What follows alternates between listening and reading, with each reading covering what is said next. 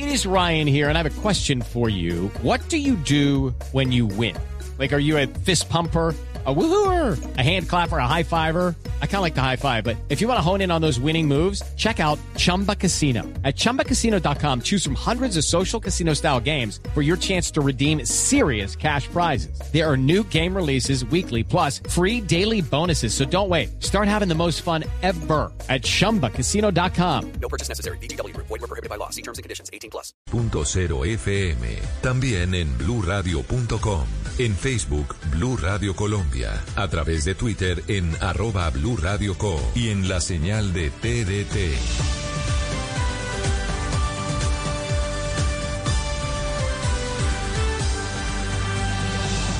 Blue Radio, la nueva alternativa.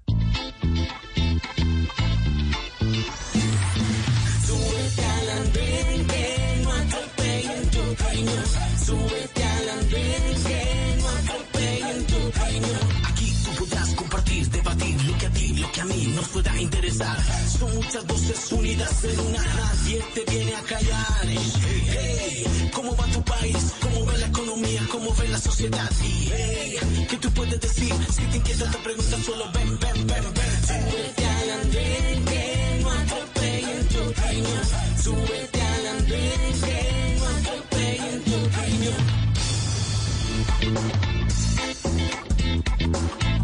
Hola a todos, ya estamos subidos en el andén de Blue Radio, como ustedes saben, para que no atropellen la opinión. Es un gusto saludar desde esta noche y también a los seguidores de Noticias Caracol Ahora, el canal de YouTube del principal informativo del país. A todos ustedes, gracias por acompañarnos a través de ese nuevo espacio. Este es el eh, momento para las entrevistas, para el debate de los jóvenes, las voces de los hechos de la semana en los jóvenes con argumentos. Bienvenidos a todos, gracias por acompañarnos. Durante estas dos últimas semanas en el país les hemos venido hablando de masacres en las que lamentablemente los jóvenes han sido las principales víctimas. Y lo son no solamente del narcotráfico, también son víctimas de la falta de oportunidades porque el Estado lamentablemente solo está llegando en forma de ejército o de presidente, no de este, sino de todos en el país, no solo del presidente Duque, quienes van al lugar de los hechos, visitan en su caravana de camionetas y a las horas se les olvida cuál fue el barrio y cuál fue el munic- municipio que estuvieron visitando. No podemos seguir condenados simplemente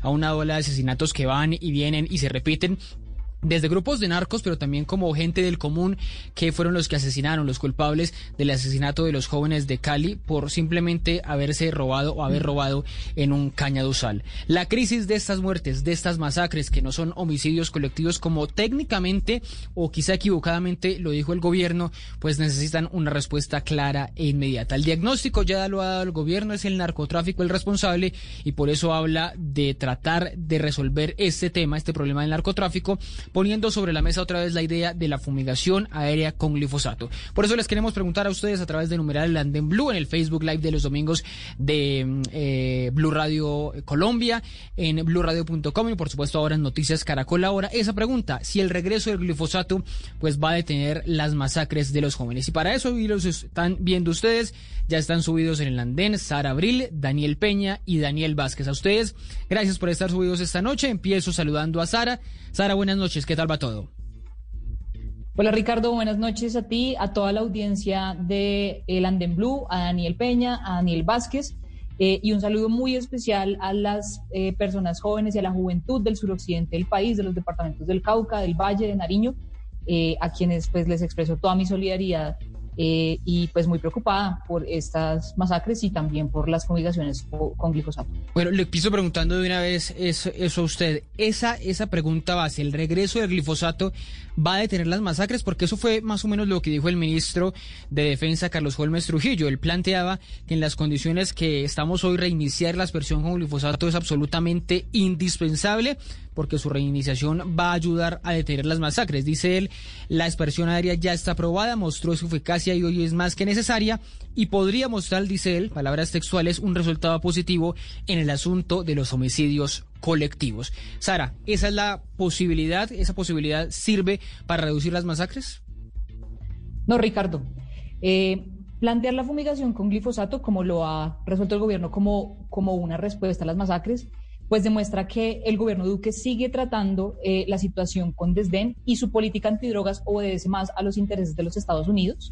que a las necesidades de Colombia. Esta es una población que está desprotegida y lo que se necesita allí es llevar el Estado con todos los derechos, incluyendo el derecho a la seguridad. No, fumu- no fumigar con glifosato. De hecho, fumigar con glifosato es crear más problemas para la población, dado que es un herbicida, ¿sí?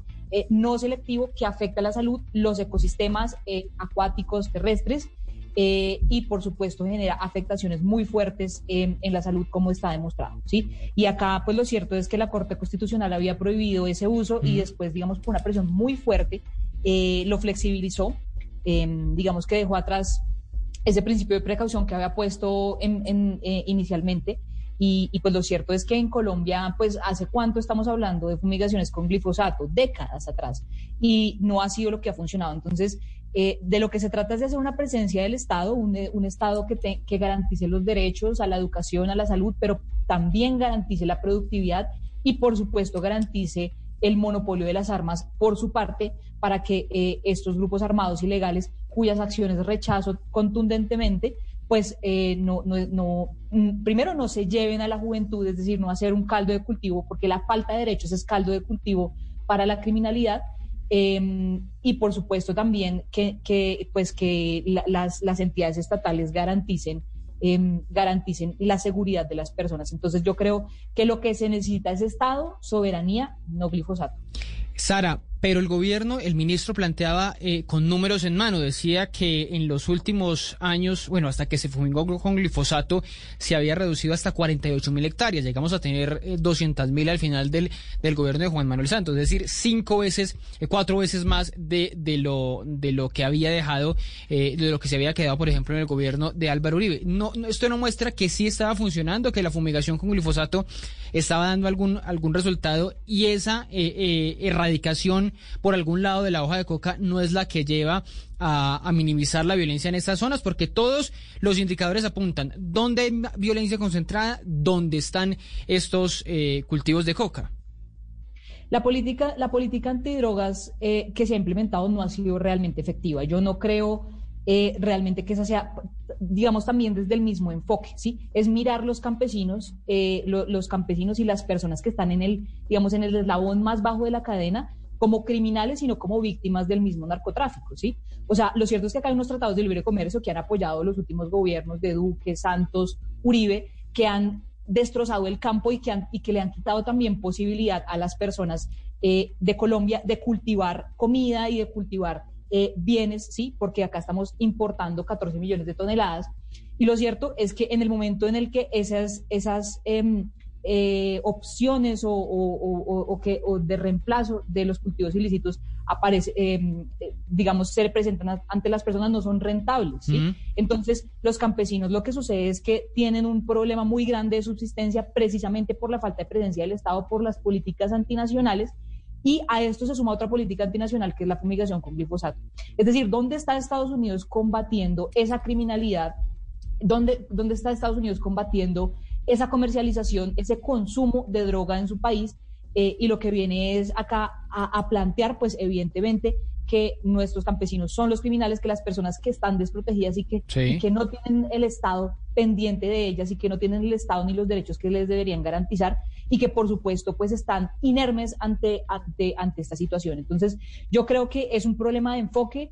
Eh, también es cierto que el gobierno de Trump ha presionado muchísimo al gobierno de Duque para, para para eh, reactivar eh, y para hacer estas fumigaciones con, con glifosato eh, que económicamente también convienen y lo cierto es que eso no es algo que favorezca a la política colombiana como lo digo, o sea, acá estamos hablando de que el glifosato incluso en concentraciones seguras es incluso negativo para la salud, para la salud humana, mm. problemas en los, en, los, en los riñones, en los pulmones y también una afectación súper grande a las aguas, a claro. los peces endémicos, es decir, eh, puede, puede que esto, digamos, de alguna manera pueda paliar, eh, pueda paliar la, la, el, el, problema, pero lo cierto es que no es lo principal. Es que ese es, Es que es el, ese es el problema, que estamos qui- quizá hablando de, de un problema que necesita una solución urgente y quizá usted tiene razón, hemos venido hablando de esta misma receta, de esta misma solución por décadas, pero ahora que volvemos a ver masacres en el país de- con tanta intensidad, en, en una semana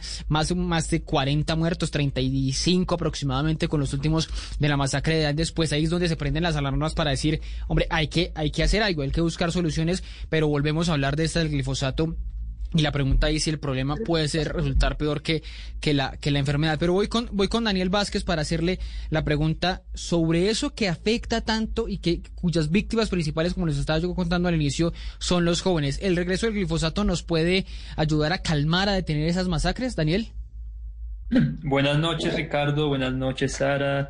Eh, un saludo a Daniel, un saludo a toda la audiencia. Eh, bueno, primero que todo, eh, lamentable lo, lo que ha pasado, lo que ha Sí. ocurrido en estos últimos días. Mi solidaridad con, todas las familias que, que perdieron un ser querido, eh, con las personas que habitan, como ya lo mencionó Sara, en los departamentos del Cauca, Nariño, Arauca, Norte de Santander, que es donde se está concentrando esta violencia. Ricardo, yo creo que aquí lo primero que hay que mencionar es qué es lo que está pasando en el país en materia, digamos, de seguridad y por qué están ocurriendo estas, estas masacres y cómo se están viendo afectados los jóvenes. Eh, digamos, desde el proceso de paz, desde la desmovilización de las FARC, eh, el país entró en, en una fase donde la violencia de- de- disminuyó considerablemente tanto los homicidios como los, dele- como los hechos dile- eh, bajaron con- eh, constantemente, los secuestros, las extorsiones. Eh, sin embargo, el Estado no fue capaz de asumir esos vacíos de territorio que, que dejó las FARC. Y en los- empe- empezamos a ver cómo las pequeñas estructuras criminales empezaron a cooptar estos espacios por estas, por estas rentas ilegales. Sin embargo, con el establecimiento de, la, de, la, de las disidencias de Iván Márquez, el for- fortalecimiento del ELN, hemos, es- estamos viviendo las, la- es- esas consecuencias. En, en medio de, de este fuego cruzado están cayendo eh, nuestros jóvenes eh, inocentes. Hay, hay una guerra entre, entre, la- entre en unas partes del país, digamos, en el Bajo, en el bajo en Antioquia, Sí, en el sur de. Córdoba, Sí. este, están, se están viendo eh, diferentes di- dinámicas en las diferentes regiones del país. Entonces, en, en el norte de Santander, en Catatumbo, eh, tenemos a, al ELN eh, luchando contra el EPL por cortar estas rentas. En Nariño estamos viendo eh, las disidencias las disidencias de las FARC cooperando en algunas partes y luchando en otras partes por, el- por, por, por cooptar, como ya lo mencioné, estas, estas rentas ilegales. Eh, creo que eh, el consenso es que la lucha contra las drogas hay que darle un nuevo enfoque. Digamos, creo que fracasó como la conocemos, llevamos 30 o 40 años haciendo lo mismo. Eh, sin embargo, hasta que no, hasta, no, que no, hasta que no tengamos un nuevo enfoque, tenemos que tener todas las herramientas y usar todas las herramientas que tiene el Estado para luchar contra, contra ese flagelo. Como usted lo, lo mencionó, en el año 2013, 2014, el país logró reducir eh, su, Considerablemente, su sí. número de cultivos de coca, más o menos se habla de 40.000 a 60.000 hectáreas. Sin embargo, se tomaron decisiones que hicieron que, pues, que esto, esto, esto cambiara drásticamente. Pero Se lo mencionaba- La expresión aérea. Lo mencionaba Sara y lo ha dicho en estos días, lo estaba reviviendo el ministro de Salud de la época, Alejandro Gaviria. Había un informe de la IARC, que es el, el Instituto eh, contra el Cáncer eh, que tiene sede en, en Francia, que plantea hay una amenaza latente de que el glifosato es causante del, del, de- del cáncer y hay ahí un principio de precaución. No debía obedecerse en ese momento ese principio de precaución y detener las, las aspersiones eh, aéreas como se, hizo- finalmente. Bueno, el glifosato es perjudic- perjudicar la salud, sí, obviamente, pero creo que con las nuevas tecnologías eh, que se tienen, la- una mayor concentración, un mayor peso en, el- en- en la, en la gota de, de- o en la aspersión, puede lograr a minimizar esos, esas consecuencias, porque es que también Ajá. los cultivos ilícitos arrasan bosques para poder sembrar esa, esa, eh, la plantación de coca y después volverlo pasta de coca. Entonces estamos viendo que la- la- la afectación es, es por dos partes. ¿Cuál, ¿Cuál podemos reducir? Con la aspersión de glifosato se puede reducir las consecuencias negativas de, de, de esta herramienta. Pero como, como se lo quería reiterar, con las decisiones que se tomaron, no solamente se canceló la fumigación de, de, de, de la aspersión aérea, sino que también se tomó la decisión de la sustitución de cultivos, lo cual es una buena política. Sin embargo, esta no se pensó de tal manera que también iba a crear incentivos negativos. Porque ¿qué, qué, pas, qué, qué pasó en algunas partes del país, en algunas zonas? Eh, personas que no tenían cultivos de coca, pues también querían recibir esos subsidios que más o menos de, eran de 40 millones de pesos. Que ese fue el Y famoso incentivo, razón- el famoso incentivo perverso que del que tanto este negativo y gobierno. por tal entonces empezaron empezaron también a sembrar coca y también hay que recordar que estos grupos armados están presentes y están constantemente presionando a los campesinos para que no para que no dejen de, de- de- de cultivar Pero, para que no hagan a la, a sustitución la de pregunta, cultivos ¿usted cree que el regreso del glifosato como tal va, va a ayudar a, a acabar estas masacres, a detenerlas, a reducirlas, que es la, digamos, el problema que tenemos o que queremos enfrentar en este momento? realmente creo que aquí va a haber una o sea hay una lucha por captar todas las rentas ilegales que si, Sí. se, le- si se reducen los, los cultivos de coca, quizás eh, los grupos armados eh, dejen de, de- de obtener alguna rentabilidad dentro de su escenario criminal, pero que digamos que, que, que se vaya a reducir la, la violencia drásticamente, no creo que, que, que sea la, la respuesta. Sin embargo, como ya lo mencioné, creo que hasta que no tengamos un enfoque o un cambio en la lucha contra las drogas, el Estado tiene que usar todas las herramientas para luchar contra el flagelo. Pero ese enfoque que es eh, le- legalizar, regular el- el- el- las drogas ilegales de hoy. Eh, empezaría así. Otro Puede enfo- ser o ahí. sí, eh, ¿me me entiendes? Son, son, son diferentes herramientas, digamos. Yo no entiendo cómo llevamos 40 años y no, y no hemos pensado qué más podemos hacer con la hoja de coca. No sé, podemos, pues no sé, eh, crear un centro de innovación de qué otros eh, Usos se le dan. qué otras cosas, usos podría hacer una hoja de coca, Sí. ¿Qué, qué podríamos para, para lograr comprar comprar eh, o, o la hoja de, copa, de coca al campesino? Porque sí es cierto, la aérea tiene un costo muy, muy, muy alto. Esa, esa es una de las ideas justamente que está hoy en Congreso del senador Iván Marulanda planteando comprarle a los campesinos, dice él que cuesta 2,6 billones de pesos comprarle a los campesinos todas las, todos los cultivos de coca y que dice él eh, de, de 2005 a 2015 el país gastó 88 billones de pesos en la erradicación de este cultivo. Sigue preguntándole a Andrés, a Daniel, a Daniel eh, Peña, por esto, por esto de, de la solución inmediata que quizá es la que está planteando ahora el gobierno, pero que quizá también la está pensando para mediano y largo plazo. ¿El regreso del glifosato ayuda a detener las masacres, Daniel?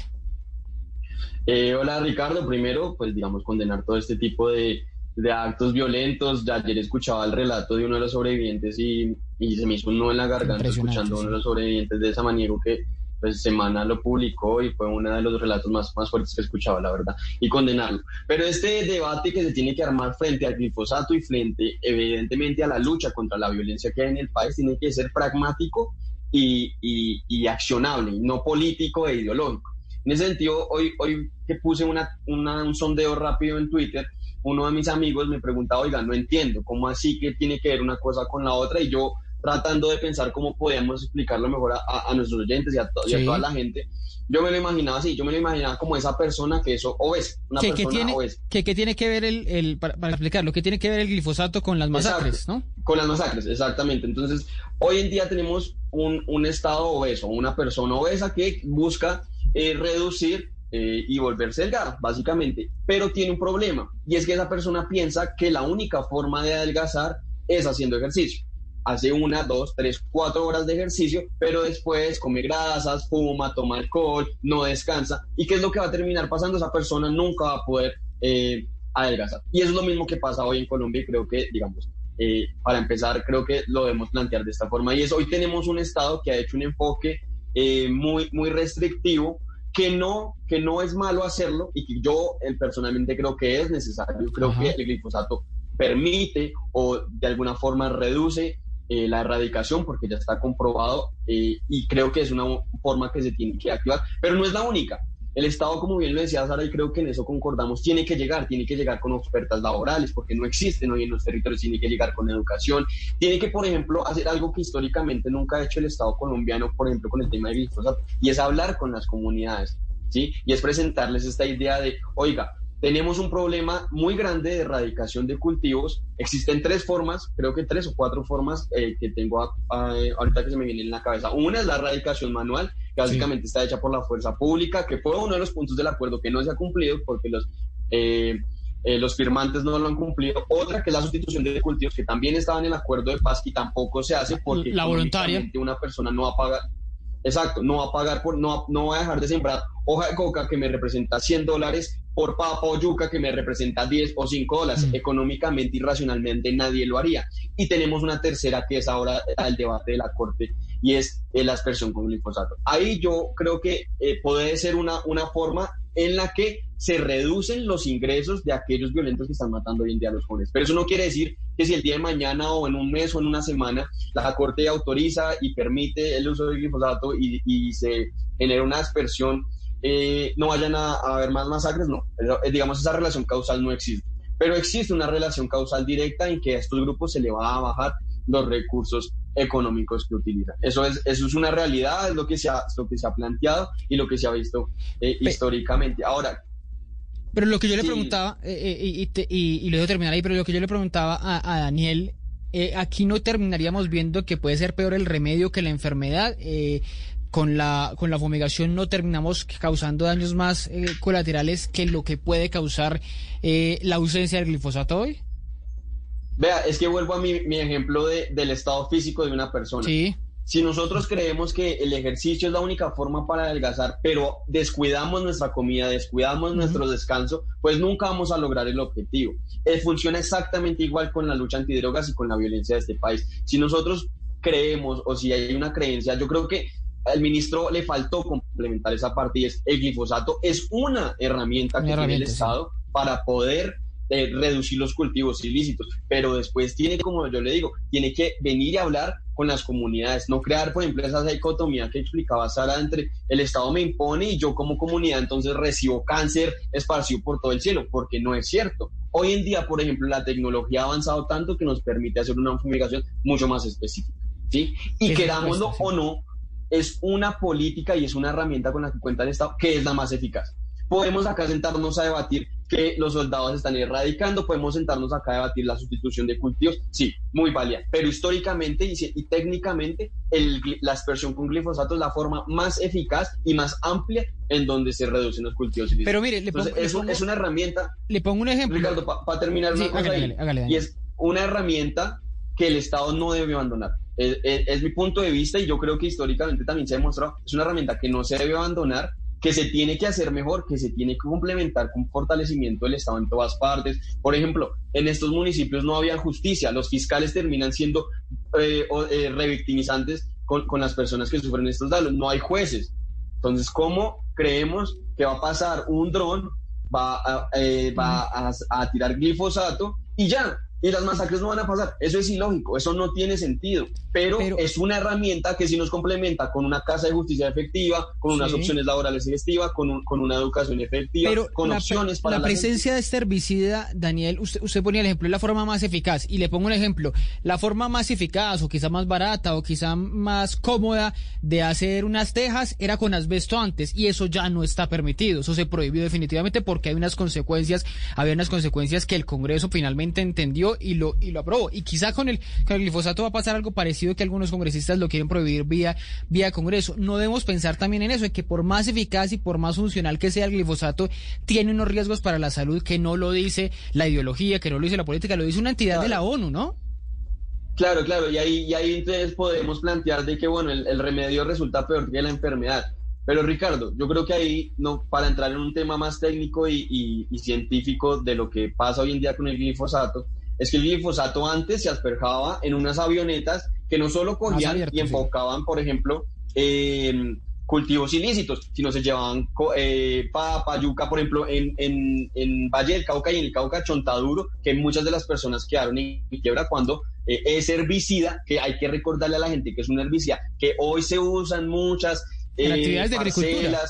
Exactamente, en toda la agricultura se usa el glifosato, que no es una herramienta eh, fatal que quiere imponer el, el gobierno. Duque, sino que en muchas parcelas y en mucho, en mucho campesinado se utiliza, pues antes se hacía de forma errónea y de forma equivocada. Hoy en día la tecnología nos permite ser mucho más precisos. Claro, existen riesgos, claro que sí existen riesgos, sigue siendo cancerígeno, cancerígeno, evidentemente sí, pero pues todas las actividades yo creo que en este momento generan un riesgo y a corto plazo creo que es una herramienta que nos puede cortar eh, los recursos económicos de estas bandas que al final pues terminan haciendo lo que hacen y es masacrar a nuestros jóvenes en todo el país. Bueno, estamos preguntando a todos si justamente esa relación, si ven alguna relación, porque el, el- debate lo plantea justamente el gobierno, el ministro de Defensa diciendo reducimos, aumentamos o volvemos al cultivo, al- a la fumigación con glifosato y van a reducirse las masacres. ¿Me iba a decir algo, Sara, de lo que estaba diciendo Daniel? Sí, varias cosas. Yo, yo no solamente estoy, eh, no solamente estoy de acuerdo con que no hay una relación causal. Yo a eso le sumo es que empeora la situación de las personas. Daniel decía que el debate no debía ser ideológico ni político, sino que tenía- tenía que ser pragmático. Yo me aparto de eso, digo, el debate tiene que ser científico.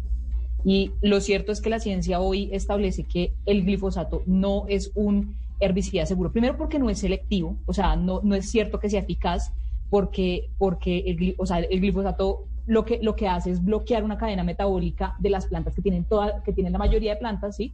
Y eh, eso hace que, que destruya todo, ¿sí? Es, es, es, es un, es, un, es, una, es, es un químico muy fuerte que bloquea vías metabólicas. Pero Sara, una, Sí. una sola cosa sobre...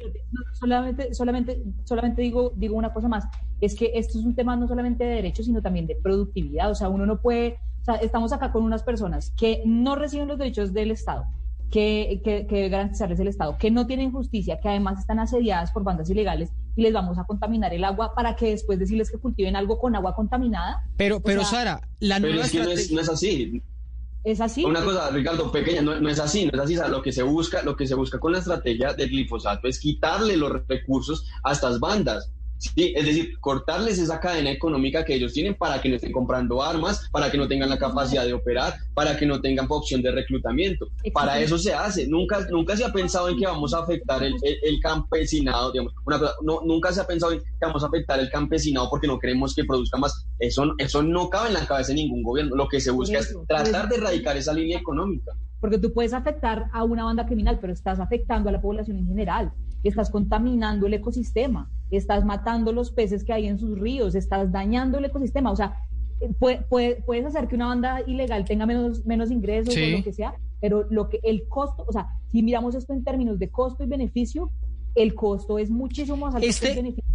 La verdad, yo creo tampoco que el beneficio exista. Me está, me está pidiendo Sara. la palabra ahí, Daniel, pero solo, solamente le quiero decir una, una cosa, Sara, eh, que es que parece, eh, en estos términos, se podría parecer al, de- al debate de la minería. No terminaríamos pensando en que hay que hacerlo, pero hacerlo bien. Entonces, es decir, si, si la estrategia del gobierno, y lo decía hace, hace una semana, eh, Daniela Morales en Noticias Caracol decía, mire, eh, lo que está pensando el gobierno es en esta modalidad, hacerlo con unos drones, hacerlo con una carga especializada para que no sea tan contaminante, hacerlo direccionado protocolos de la Corte, Ricardo. con los- lo, que exigió justamente la Corte, que flexibilizó, pero mantuvo unas condiciones específicas.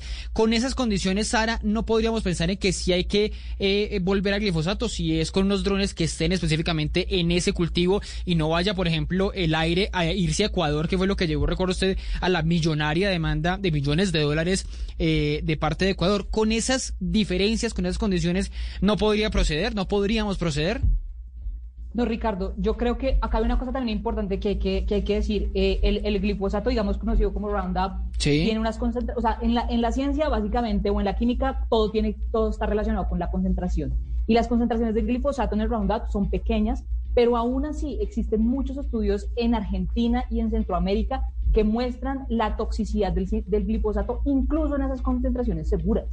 Es decir, hoy no es un consenso en la ciencia ni en el mundo que el glifosato, incluso en las concentraciones que se vende, digamos, más o menos medio legal, eh, sea, sea concentraciones seguras. La concentración permitida en Estados Unidos es una, la, la concentración permitida en la Unión Europea es otra.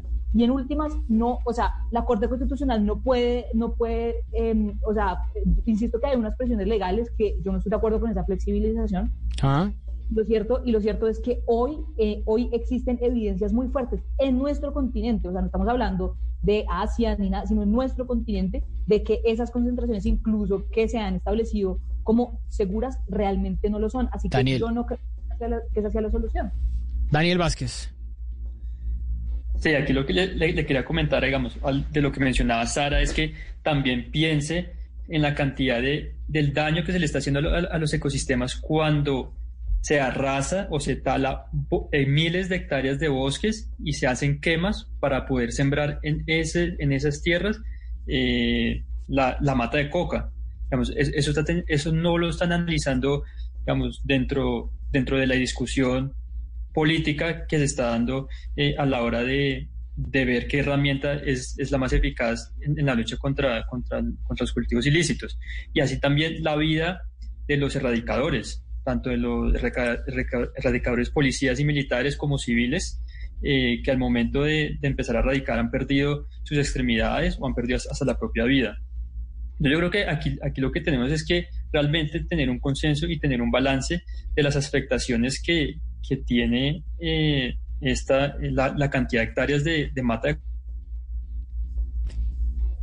Claro, porque es que nos, nos encontramos con el, con el escenario aquí finalmente de qué hacer, qué hacer en estas circunstancias con la mata de coca, que es, bueno, que nos han vendido muchas veces el argumento, no, es que estamos frente, frente a la idea de que, de que es la mata que mata, de que es la, herramientas. la mata que mata, eh, Daniel, que es lo que nos han vendido muchos, eh, durante muchos, durante muchos, muchos años. Daniel, pero, Daniel Vázquez, pero esa, pero esa idea, ya le, ya le iba a preguntar a, a Daniel Peña sobre esa, sobre esos otros modelos, pero entonces, eh, eh, hoy pensar en que las masacres están relacionadas con esas, con esa hoja de coca que es la que nos dicen que es la mata que mata, es exagerado, porque es que vemos lo que pasó en Cali, no tenía que ver con el narcotráfico, aquí no vemos también unas otras, otras condiciones de violencia que van más allá del narcotráfico.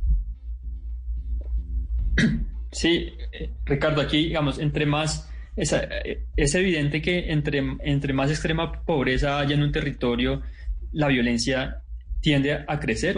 Y de un día a la mañana, esto no va a ser como hacerles a- un clic y que todo vaya a cambiar eh, y, y- y- que todas las condiciones de, desde de esa Colombia lejana vayan a mejorar. Entonces, lo, lo que estamos viendo es, lo que le digo, son pequeñas guerras, pequeñas, pequeños guerras, pequeñas eh, digamos, eh, enfrentamientos entre bandas como los Caparros enfrentándose al Clan del Golfo, como demás. lo- la E EPLLN, en el Mm. cual, si por un simple rumor como ha pasado en Colombia desde la época de la violencia, ese, ese señor de esa casa era es conservador, el señor de pronto Y ni por sabía eso- que se- y por eso lo lo matan. mataban. Mm. Y, y eso, eso y, y así pasó en, o así pasan, pasó en los 90, en los 80, ese es guerrillero, ese es paramilitar, ese esconde guerrilleros, ese esconde un para, y una persona inocente terminaba muerta. Entonces, ¿qué es lo que veo desde un análisis, digamos, eh, personal o una opinión personal? Y es que, en- como usted lo dice, no, no todas las masacres están asociadas al narcotráfico, pero creo que muchas de las cosas que están pasando en los territorios están asociadas a la cooptación de estas rentas ilegales. No solo el narcotráfico, como le dije, minería ilegal, contrabando. Le, iba a preguntar a Daniel, eh, por ir cerrando porque se nos, se nos está acabando el tiempo y, les pido una opinión final a todos, pero Daniel planteaba, Daniel eh, Peña, sobre esos tres estrategias que hay ahora, que es la sustitución, la erradicación y, la, del, la del glifosato. Pero no nos estamos patinando sobre lo mismo, entonces estamos viendo que es la misma estrategia, la misma idea durante todo este tiempo y deberíamos buscar otra alternativa, una alternativa que sea, bueno, vamos a regular esto, vamos a legalizar la coca, vamos a crear marihuana recreativa, vamos a establecer cocaína recreativa. Esa solución no es la que nos falta, no es la que nos falta por probar pues, de pronto. Ricardo, ahí, digamos, hay varios puntos. Yo personalmente siento que las tres herramientas con las que históricamente se han contado se han efectuado mal. Es que ese es el punto. No es que la herramienta no sirva. Yo acá puedo coger un martillo, pero si el martillo lo, lo uso para cortar, evidentemente No no, sirve, me va claro. a funcionar. No sirve.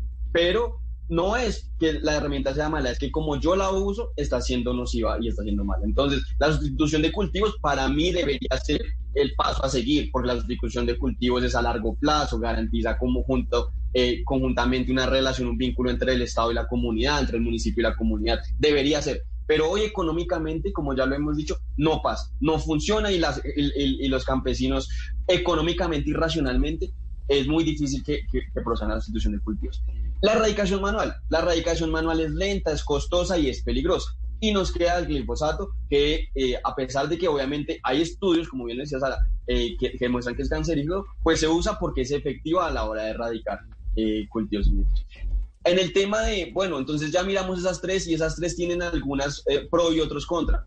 Miremos entonces ahora el tema de la legalización. El tema de la legalización en este país es muy difícil y es muy lento. Y en especial porque mucha gente dice, no, la legalización, y todo el mundo piensa es en la marihuana. Sí. La marihuana es el eslabón más bajo de la cadena. Que Claro, no. marihuana medicinal. Pero por eso se ha eh, hablado está, ahora digamos, de cocaína eh, eh, recreativa también. que, ¿y cuál es, el, cuál es el problema y cuál es el punto ahí?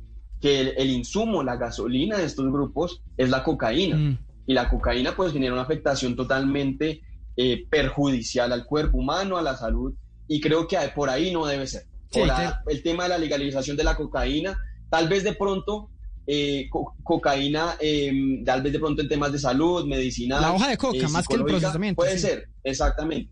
Pero, pero creo, digamos, no tengo información suficiente para poder validar, validar eso. Pero creo que hoy en día se asocia a un problema de violencia. Es que el, el problema está claro, dice, el problema de violencia asociado con la gasolina de estos eh, Ese asesinos. es el porque problema, claro.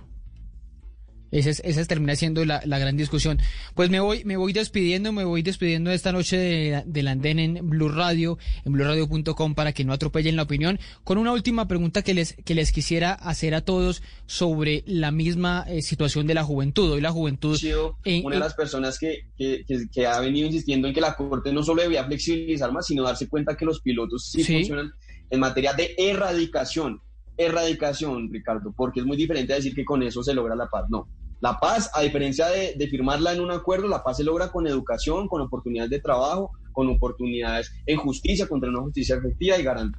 Pero para ahí, digamos, falta mucho. Y teniendo en cuenta que tenemos unos grupos criminales ahora que no dejan ni siquiera gobernar en los departamentos ni en los municipios, pues imagínense cómo vamos a hacer para, por ejemplo, recaudar impuestos, cómo vamos a hacer para prestar una educación efectiva. Entonces yo creo que no hay que descartarla, no hay que descartar esa opción, me parece que es, que es una de las es- tantas que se debe hacer. Ese es el debate que va a quedar de fondo y además si va, pueden, si puede el gobierno de alguna manera cumplir con esa, con esa, con esas condiciones que, que le ha puesto la, la corte. Pues a ustedes muchas gracias por acompañarnos con sus opiniones, con sus eh, opiniones a través de numeral del Andén Blue, a través de arroba Blue Radio. Con. No sé si Sara, Sara eh, me, me había dicho algo, quería decir algo más. Sí, Para despedirnos.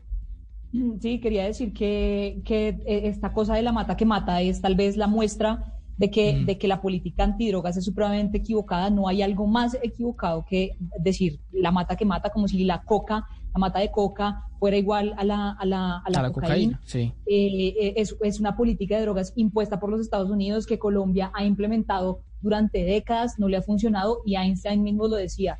Si buscas resultados distintos, no hagas siempre lo mismo. Colombia tiene que cambiar su política antidrogas, tiene que cumplir los acuerdos de paz, tiene que garantizar productividad, Sí. una, una política económica eh, eh, eh, sí, muy, muy, muy, muy robusta para que los campesinos en serio busquen, tengan un respaldo económico en cultivar otras cosas y también decir que la tecnología realmente, ni la tecnología ni la ciencia respaldan una flexibilización al respecto del uso del glifosato. No lo sustentan. Bueno, pues a todos ustedes, como les decía, muchas gracias por acompañarnos. Les decía que no nos vamos todavía porque ya viene la entrevista, la entrevista aquí en el Andén de Blue Radio con Jorge Iván Agudelo, que es el joven nadador colombiano que está alzando la voz justamente contra estas masacres de las que le hemos hablado, pero a quien por sus opiniones políticas le quitaron los patrocinios. Sara y Danieles, los Danieles, Daniel Vázquez y Daniel Peña, los Danieles más De jóvenes. los buenos, de los buenos.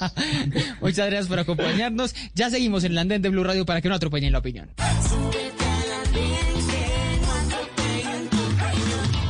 El Andén, viernes a las 10 de la noche en Blue Radio y bluradio.com. La nueva alternativa. Bueno, seguimos en el andén de Blue Radio, como ustedes saben, para que no atropellen la opinión. Es el momento de la entrevista. Miren, hay quienes piensan que los actores, los cantantes, los periodistas o los deportistas no deberían meterse en política, que no deberían meterse en la realidad de, de su país. Creen que esa condición de artistas, por razones de mercadeo, pero también por razones de imagen, pues debería mantenerlos alejados de ese mundo, ese mundo de las decisiones de poder que se toman en los países, pero que nos afectan a todos y cada uno de nosotros, y que a veces al alzar la mano y al alzar la voz, pues eh, frente a un hecho que los indigne, que no se indignen, pues nos puede afectar en algo. A Jorge Iván Agudelo le pasó eso, al, al joven campeón de natación, que le ha aportado a Colombia medallas de oro, tres de plata y una de bronce, pues le pasó esta historia, esta historia de la que vamos a hablar hoy, pero también vamos a hablar de muchísimas otras cosas. Jorge, bienvenido, buenas noches, gracias por subirse al andén, ¿cómo va todo? Muchas gracias por la invitación, aquí presente, bueno, feliz de estar compartiendo y contar un poquito la historia y de lo que en realidad eh, pasó. Bueno, pues esto es una, una, un programa de jóvenes, hecho para jóvenes y por jóvenes, y pues usted es otro joven más, 28 o 29 años. 29, cumplí ahorita hace dos semanas. Ah, está recién. ¿De qué, qué día? El 10 de agosto. Ah, bueno, estamos, estamos cercanos. Yo también soy del, del 90, pero soy... Eh, bueno, yo soy del 90, usted es 91, ¿no? 91, sí, 91. correcto. Bueno, oiga, Jorge, creo, creo que, que a pesar de que, de que hubiera pasado esto, de que hubiera perdido sus apoyos, sus patrocinios, sobre todo eh, por cuenta de algunas declaraciones que dio, de algunos tweets, pues usted insiste, quizá, eh, si, no me equivoco, en alzar su voz, eh, en, en alzarla de alguna manera. ¿Cómo va a ser esa jornada de hasta que amemos la vida de un canto por Colombia, que lo vi allí en el cartel con muchos artistas, cantantes, por eso mencionaba cantantes, periodistas, ambientalistas, deportistas? ¿Cómo va a ser esa jornada? para eh, protestar, para alzar la voz, valga, la, valga repetir la palabra, contra las masacres que están ocurriendo, Jorge. Eh, bueno, sí, esto, eh, pues tengo que agradecerle a Carolina Guerra, que ya fue la que me contactó por redes sociales. Sí. Ella me extendió la, la invitación para formar parte de este colectivo eh, de, como ya lo dijiste, son artistas, eh, ahorita pues se sumaron líderes sociales, eh, deportistas, eh, ambientalistas, bueno, de, todo tipo de índole que obviamente pues como colombianos estamos viendo las problemáticas en, este, en, en, nuestro país y que queremos hacer un llamado eh, para exigirle al, al gobierno la, la, activación inmediata de todas las herramientas posibles para, pres para preservar la vida. Entonces, también es invitar a la sociedad civil a firmar un pacto por la vida eh, y donde estaremos pues aquí todo este colectivo eh, el domingo a partir de las 3 de la tarde, eh, alzando pues nuestra voz y un canto por Colombia hasta que amemos la vida. Sí, que esa es, que esa es la consigna. Bueno, eh, Jorge, ¿qué fue lo que le pasó a usted?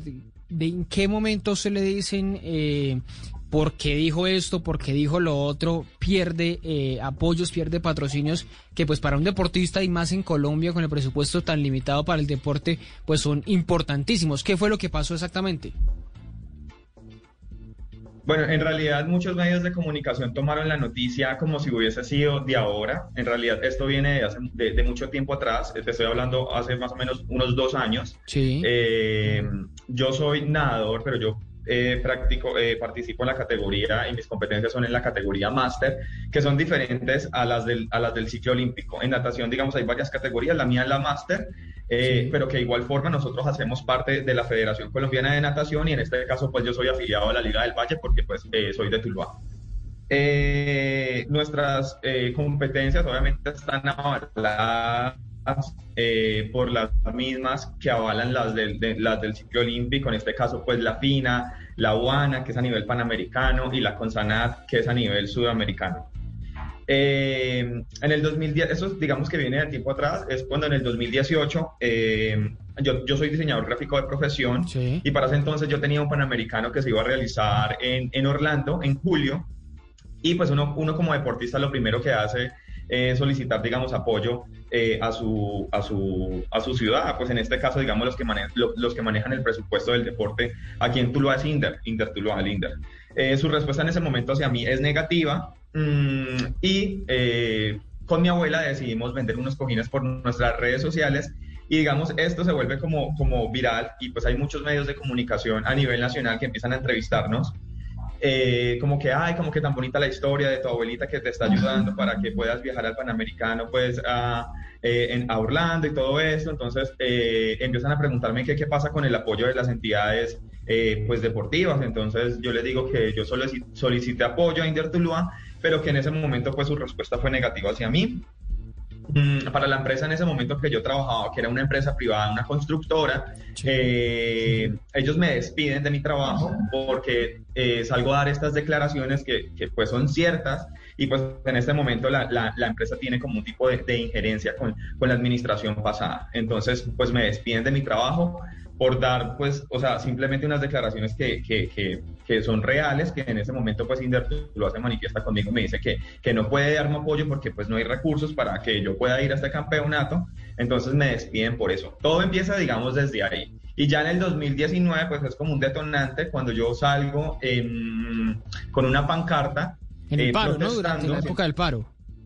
Exactamente, sí. en Cartagena, en el complejo eh, pues, eh, de natación, cuando se estaban realizando los Juegos Nacionales allá en el, en el complejo acuático, pues yo salí eh, haciendo protesta pues a la, al- en este momento pues a la corrupción que se estaba viviendo en el deporte, más que todo por, por el desfalco de, de, de, de Indeportes en Antioquia, Sí, me acuerdo. el, el escándalo pues que se desató en ese momento y pues obviamente apoyando también al paro nacional en ese, en ese entonces. Yo había acabado de llegar eh, recién del, del Suramericano Master que se, que se había realizado en Asunción en Paraguay, donde pues logré eh, conseguir cuatro medallas de oro, tres de plata y una de bronce, está pues en las dos modalidades de natación para las que yo compito, que es en natación carreras que se hace en piscina y en, en, en aguas abiertas que se hace en río, en lago o en mar. Esas dos son las modalidades en las que yo, en las que yo compito. Entonces, eh, pues yo ya en ese entonces tenía eh, ya, digamos, unos patrocinios y unos apoyos.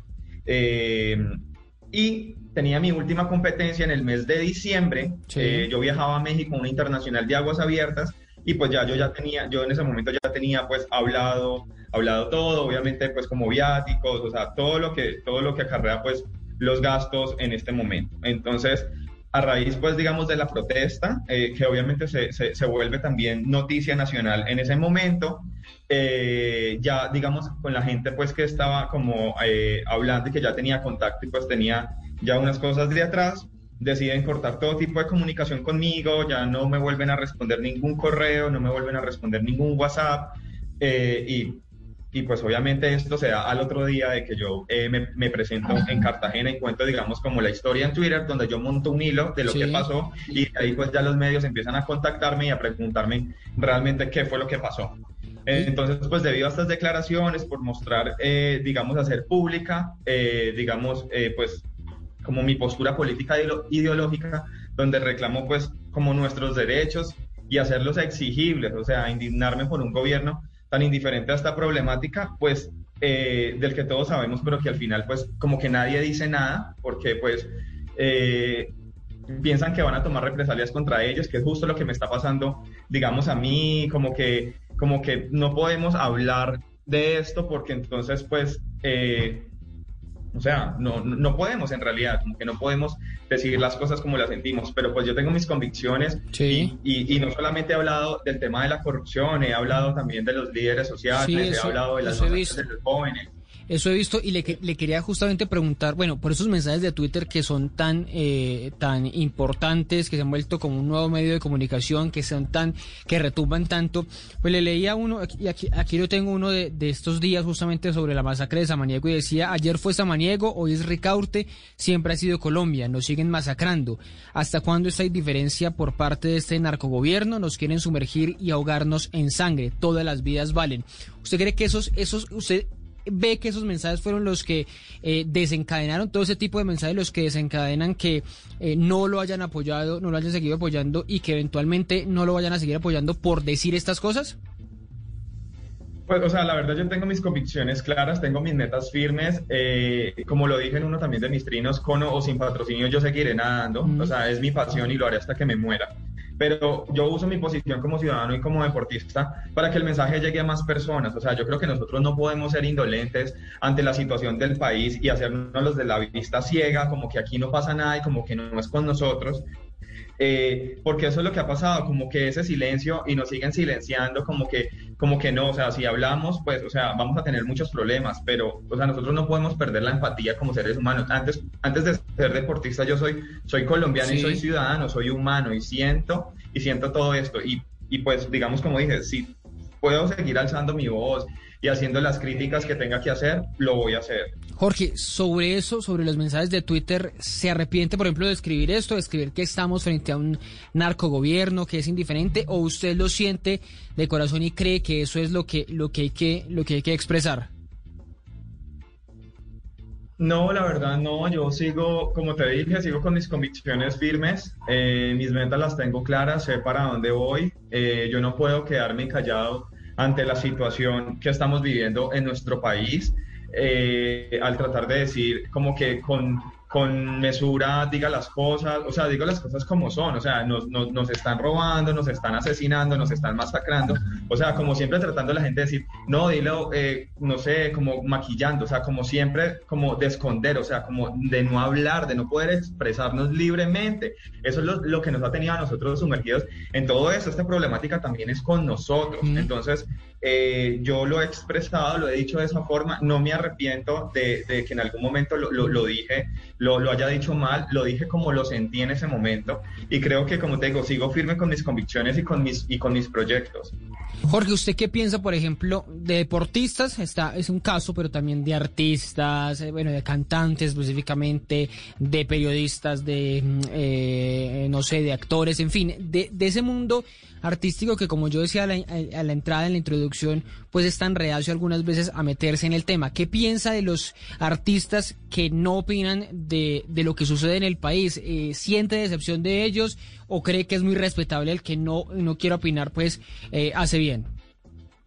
No, para mí es muy respetable, o sea, cada uno tiene, cada uno maneja una moral y una ética muy distinta. O sea, cada quien ve si le parece bien, si le parece mal. En este caso, pues a mí me parece mal. Y no darle voz a esas personas que no lo tienen o que ya no están con nosotros sería ser muy egoísta. Por eso te digo, no podemos perder la empatía ante todos estos problemas. Que obviamente, pues yo a veces me pongo a pensar mucho en, en, en, en las, estas madres que han perdido sus hijos en esta guerra. eh, el día a día de que no, de que no los encontraron, de que nunca más eh, lo- lo- los, Sí. los- los volverán a ver.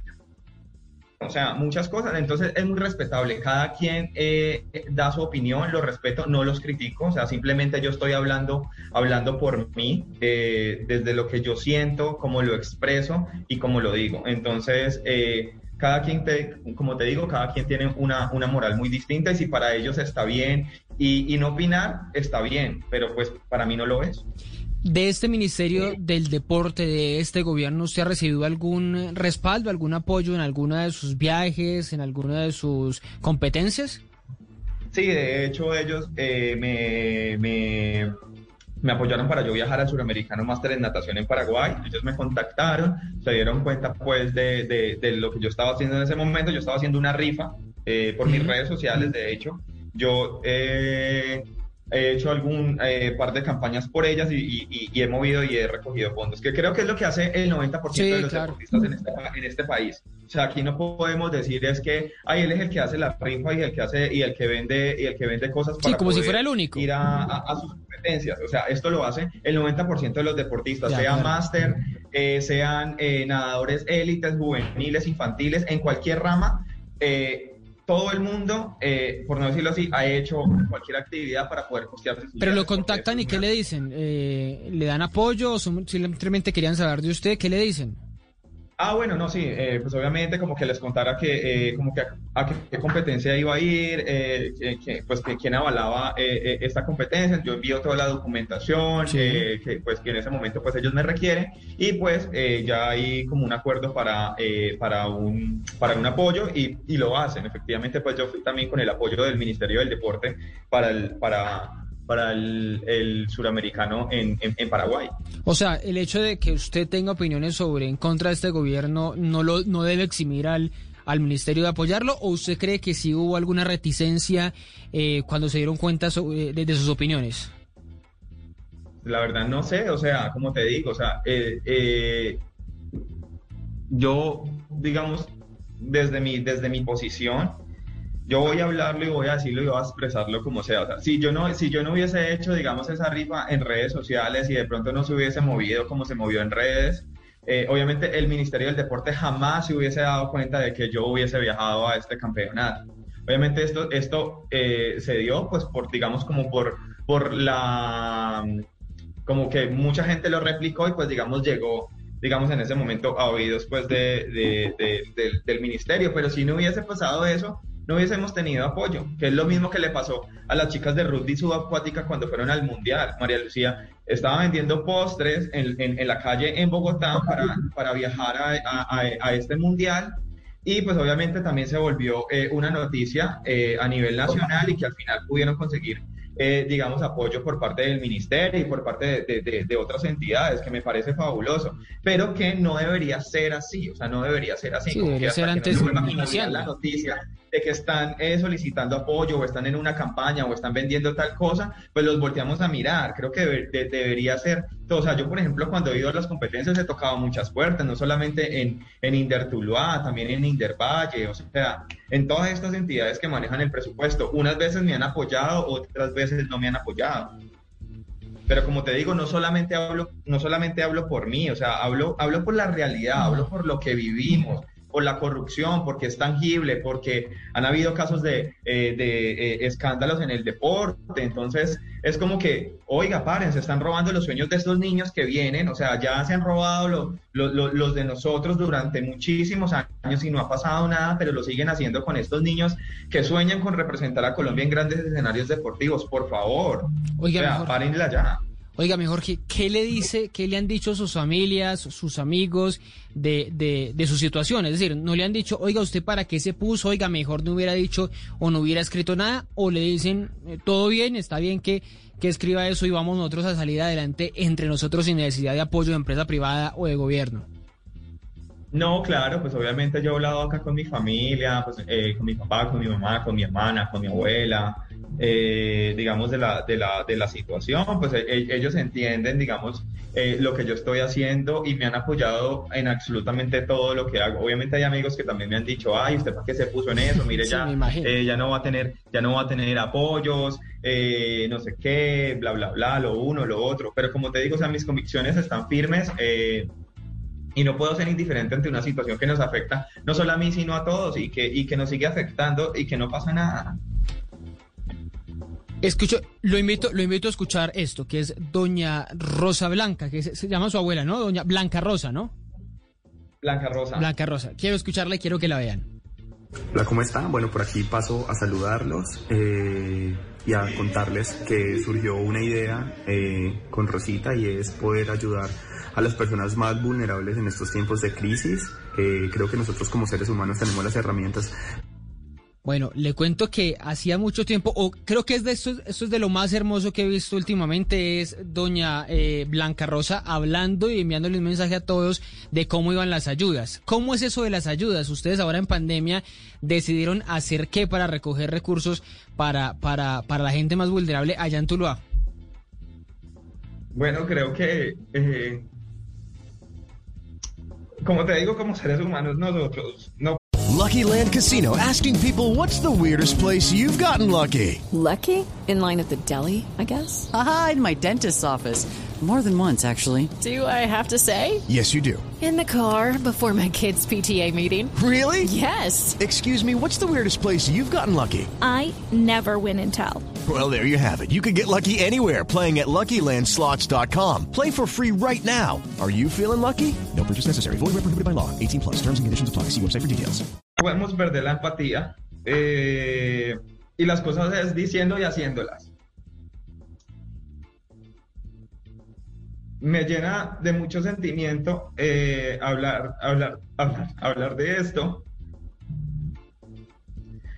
Porque me siento muy orgulloso de mi abuela, me siento verla, eh, la- esta señora a sus 84 años, eh, cuando decidimos crear el taller de Rosita, obviamente eh, que pronto se va a convertir en fundación y, y- y vamos a hacer muchas cosas y que de hecho ya empezamos. eh, recogimos al inicio de la pandemia 6 millones 200, esto para ayudar a las familias de aquí de Tuluá mm, y a los vendedores ambulantes. Eh, ahorita hicimos una nueva Baki eh, para seguir apoyándolos mm, y la meta la pusimos en 5. Ya vamos en, en 7,500 y de esta plata también vamos a apoyar a otros deportistas que también la están pasando muy mal y también vamos a sacar recursos de ahí para su implementación deportiva que, que, que, que la necesitan. Entonces, ya pronto este taller de Rosita será una fundación eh, donde manejaremos cuatro líneas, que será social, deportiva, ecológica y educativa. Y desde aquí queremos impulsar el deporte y, que estos niños que, que no tienen el apoyo, pues puedan tenerlo de aquí desde nosotros.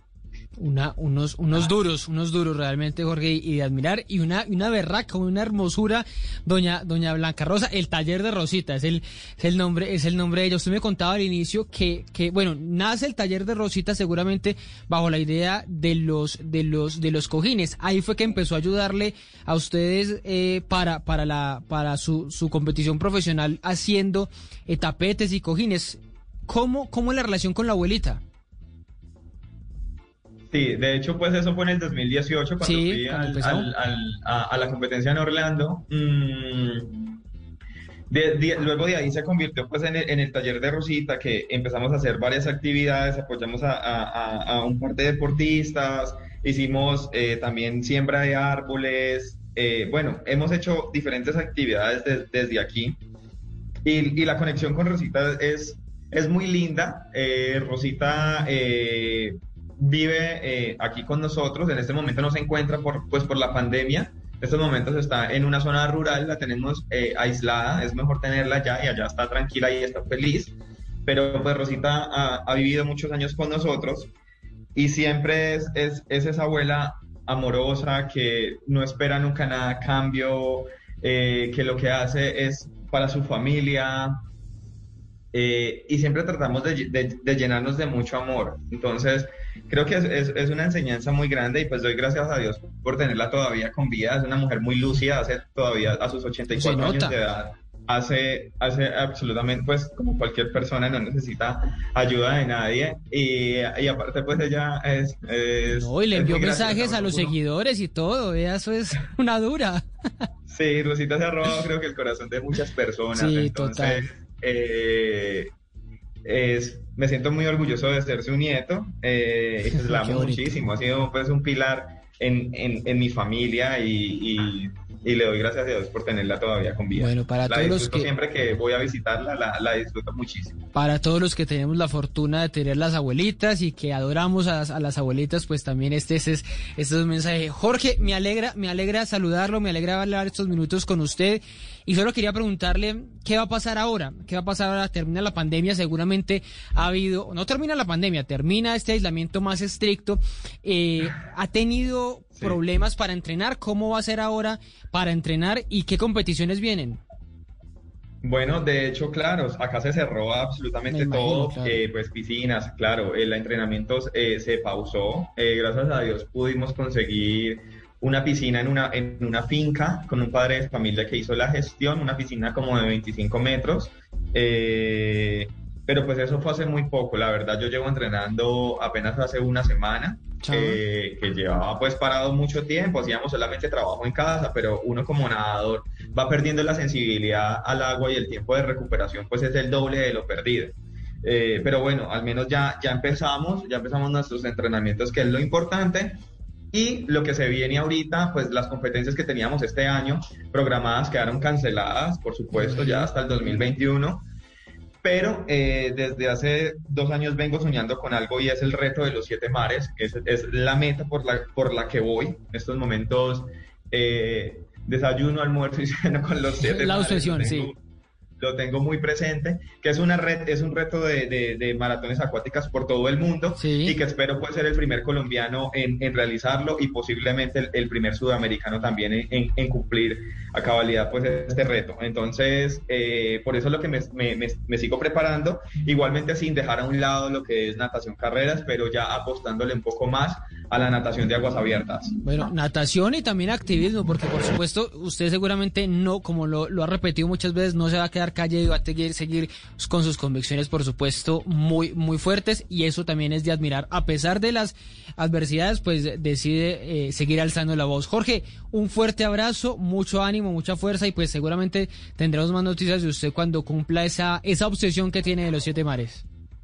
Muchas gracias, muchas gracias por abrirme los micrófonos, por, por contar un poco esta historia, eh, porque ha sido pues como que eh, han tergiversado un poco la información, pero pues de, de estar aquí, aclararla, también contarle pues de mis proyectos, de mis sueños y pues eh, nada, nos vemos en el agua. Gracias. Sí, así es que nos vemos en el agua cuando se pueda, porque la, la piscina también la extrañamos mucho, así sea